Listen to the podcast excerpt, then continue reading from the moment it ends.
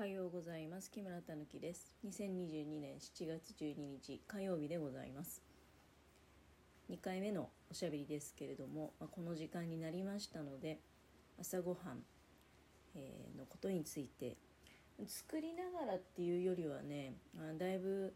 もうやりました。で冷蔵庫の中に冷やしてあってあとはあの並べるだけ、まあ、最後に卵ぐらい焼こうかなと思っておりますけれども今日はまず小松菜のおひたし、えー、それから梅味のなめたけね自分で作った、うん、それからね、えー、大根と豚の煮物、まあ、これも作り置きでそろそろ、うん、食べなきゃいけないので、うん、であとは白いご飯があるでしょ。そうだね。もうちょっとしたらお味噌汁作ろうかな。豆腐のお味噌汁でもしましょうかね。豆腐と鶏団子。うんこのぐらいで十分なんじゃないかな。だそうそうあと焼き明太子があるからね。あのたらこじゃなくて明太子ね、うん、まあこれだけあればあ十分でしょうと思っておりますけれども。そうそれでね前からねあの言おう言おうと思って、うん、言えてなかったことがあってまあ今日ねあの今えのきの袋なんだけどえのき使ったんでねあのあそうそう。なめたけは、まあ、えのきを石突きを切ってで、まあ、好きなサイズに切り分けるじゃないですか。トントンって包丁でね。で、まあ、うちも本当に適当に半分にぶった切ってるけど細かくしてもいいですよね。ご飯にかけやすいから。で、えー、それを耐熱ガラスのちょっと大きめの方がいいですよ。ボウルに入れます。でみりんとお醤油をちょっとまあ好みの量ね。あの、まあ後から直せるんでそんなに入れすぎない方がいいと思いますけど。めんつゆとかでももちろんいいですしお酒とかねそういうのをちょろっと入れてで電子レンジで。まあ大体3分だね。チンします。で今日はあそこにおかかとそれからたたき梅を入れて混ぜました、うん、これがあの我が家がよく作っている、えー、なめたけ。でもちろん梅とかかつおを入れなくてもいいし、うん、そういうのの代わりにニラを入れたりっていう時もございます。はい、でねあのこのえのきなんですけど私いつもねいや結構新潟の人はやっぱりさ十日町のえのき買ってる人多いんじゃないかなって気がするんですよ。J 十日町。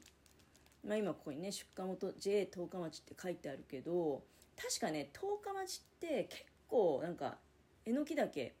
をいっぱい出荷してる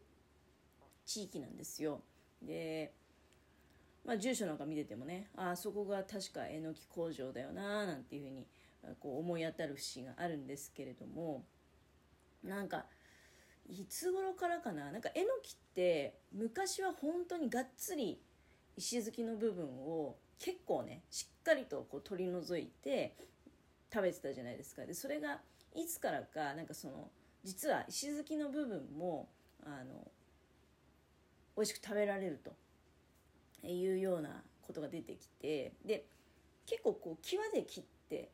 で上の部分はパラパラしてるからあのお味噌汁とかに入れたりしてで軸のその石突きに近い部分の方はあのステーキにして食べるよとかねバターで焼いてとかいうのあるじゃないですか。で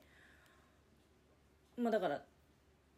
極力ねあの石突きの部分はまあできるだけ食べられるところをこう残して少なく切ろうというふうに今心がけているわけですけれども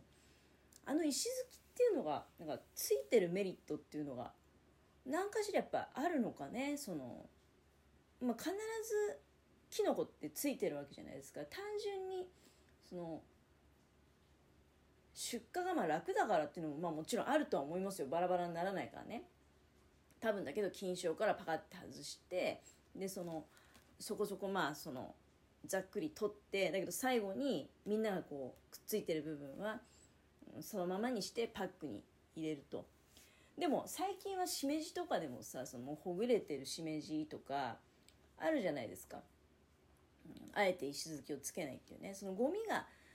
出ないっていう観点から言うと消費者的には石突きはついていない方がまあ嬉しいですよね、まあ、別にこのえのきたけって1袋何グラムとか書いてないからね。1株ずつがパッケージされてるわけだから特にその重量の差とかって多分ないと思うんですけどでまあその人それぞれの感性でその石突きの部分気持ち悪いからっていっぱい取る人もいると思うしいやねうちょっと言いたいことがどんどんずれていくんだけどあのいや何があったかっていうと最近ねあのその J 十日町のえのき岳で石突きが全くついてないやつがねあることがあるんですよ。でも全部じゃないんですよ。あごく一部なんですよ。でたまたま気づいたのね。たまたま舌が白くて白いっていうかまあその石突きついてるとちょっと黒っぽいじゃないですか。でそういうのがなくなんかいきなりその根元が見えてたからあこれって石突きがないってことって思って買って帰ってでまあ実際封切ってみたらもう包丁を入れる必要なかったんですよ。その石突きの部分にね。切り落とす必要がなくてえー、これってすごいなって思ったわけ。でまた次にえのき買う機会があってまあえのきって特売もよくかかるんでね。あのついついねいろいろ使い道があるんでえのき買っちゃうんだけど。また買って帰ってきたら今度は石突きが普通についてたわけ。あついてるやつもあるってことねって。初めてそれに気づいた時は全部がそうなのか。もう石突きフリーなのかみたいな 感じに思ってたんだけど次買って帰ってきたらあ今度は石突きがついてるやつだ。そんな意識しないからね普段。いやでこの間でも逆に2パターンあるあるってことかと思って意識してその石突き部分を見るようになったらやっぱり結構少ないんですけど少数派ではあるんだけどその石突きが完全にカットされてるのがあんのね。うん、でそれってまあものによっては半分カットされてるみたいなのもあるわけ。どういうことなんかなって手作業なのか。それともある程度機械化されているものなのか。でもいずれにせよどっかで人間の手が入っていてあねなんかそういうのって結構ちょっとわかるんですよ私あの、まあ、ほら食品工場とかで仕事してたことあるんでていうかまあ実家がそうだったんで、ね、なんか人によってその個性がすごく出るっていうか性格とかねあの多分その石突きをきれいになくしてる人が一人存在してるんじゃないかとこの J 十日町のえのき工場の中に。そのぐらいのレベルなんですよ。大概ついてるんだけどたまについてないのがあると。いうことに気づいてであこれってそこに何かこうこだわりを見出しているような働いてる人がいるのかなとか勝手に思ってるわけよ。でもえのき工場って見たことないからどういうふうにこう石突きの部分がねまあ多分普通に考えたら金賞にえのきが植わっててでそれを何らかの手段でパカッと外してでその石突きの部分を軽くね軽く除去するんだけどでも完全に除去しちゃうとバラバラになっちゃうからやっぱりそこそこつけた状態でパッケージすると思うんですよ。でそれがなんかギリでこう切り落とされてる、まあ、ほとんどないんですよ。その初めて気づいた時は石突きを切り落とさなくてそのまま使ったんですよ。えこれこのえのきすごいと思ってなんか、まあ、それも J 十日町のえのきだった大体 J 十日町のえのきしか買ったことないのでいやそういうでもなんかこだわり仕事にこだわりがあって石突きをつけたくないみたいな働いてる人がその J 十日町のえのき工場の中にいるのかなと思ったらなんかちょっとねすごい嬉しくなったんですよ。でもし その人になんかこう遭遇する機会があったらいやなんかそのこだわりすごく素晴らしいですねって 言いたいなっていうもう超くだらないっちゃくだらない。でもくだらないって思うかもしれないけどでもやってる人にしてみるとねなんかそれってすごいこだわりで本当はそのやり方いいって思ってて、うん、普及させたいっていう思いもあるんじゃないかなって私がそういうところあったんでねこのやり方すごくいいからみんなもそうしようよって。でもやっぱり面白いもんでやり方それぞれ個性があってやり方を変えちゃうと調子狂っちゃう人もいたりしていやいいやり方かもしれないけど自分はこの方がやりやすいからとかいう意見もあるわけですよ。ああそうなんだそうなんだ、まあ、別に最終的にはね問題なくお客様の手元に渡れば別にその細かいこだわりどうでもいいんですよ石突きも別に消費者が切り落とせばいいだけの問題なわけであってだからあの全然いいんだけどいいんだけどなんかゴミが多分出ないようにねとかなんかいろんな思いがあって石突きをこう積極的に除去してる人が多分少数派だけどいるのかもしれないってそのまあ工場のえのきの作り方はわからないなまでもねその出荷の仕方は。わからないながらもなんかその石突きがをつけないっていうことにいやひょっとしたら深いこだわりが、まあ、偶然かもしんないけどね。発生頻度からしたら偶然である可能性もあるしいやでも今後も注意してそれを見ていこうと思ってるんですけどであのキノコの石突きってどう考えてもいらないですもんね。だって食べられないんだもん。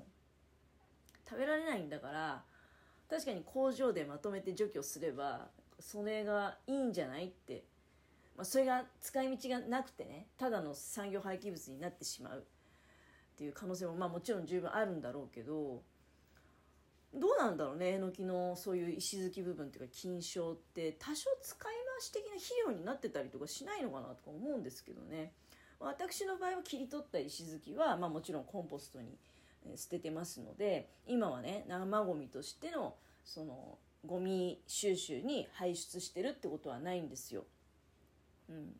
まあどうなのかなっていうくだらない話だったんですけれども今日はその前から言いたかったえのき岳の石突きについて話しました。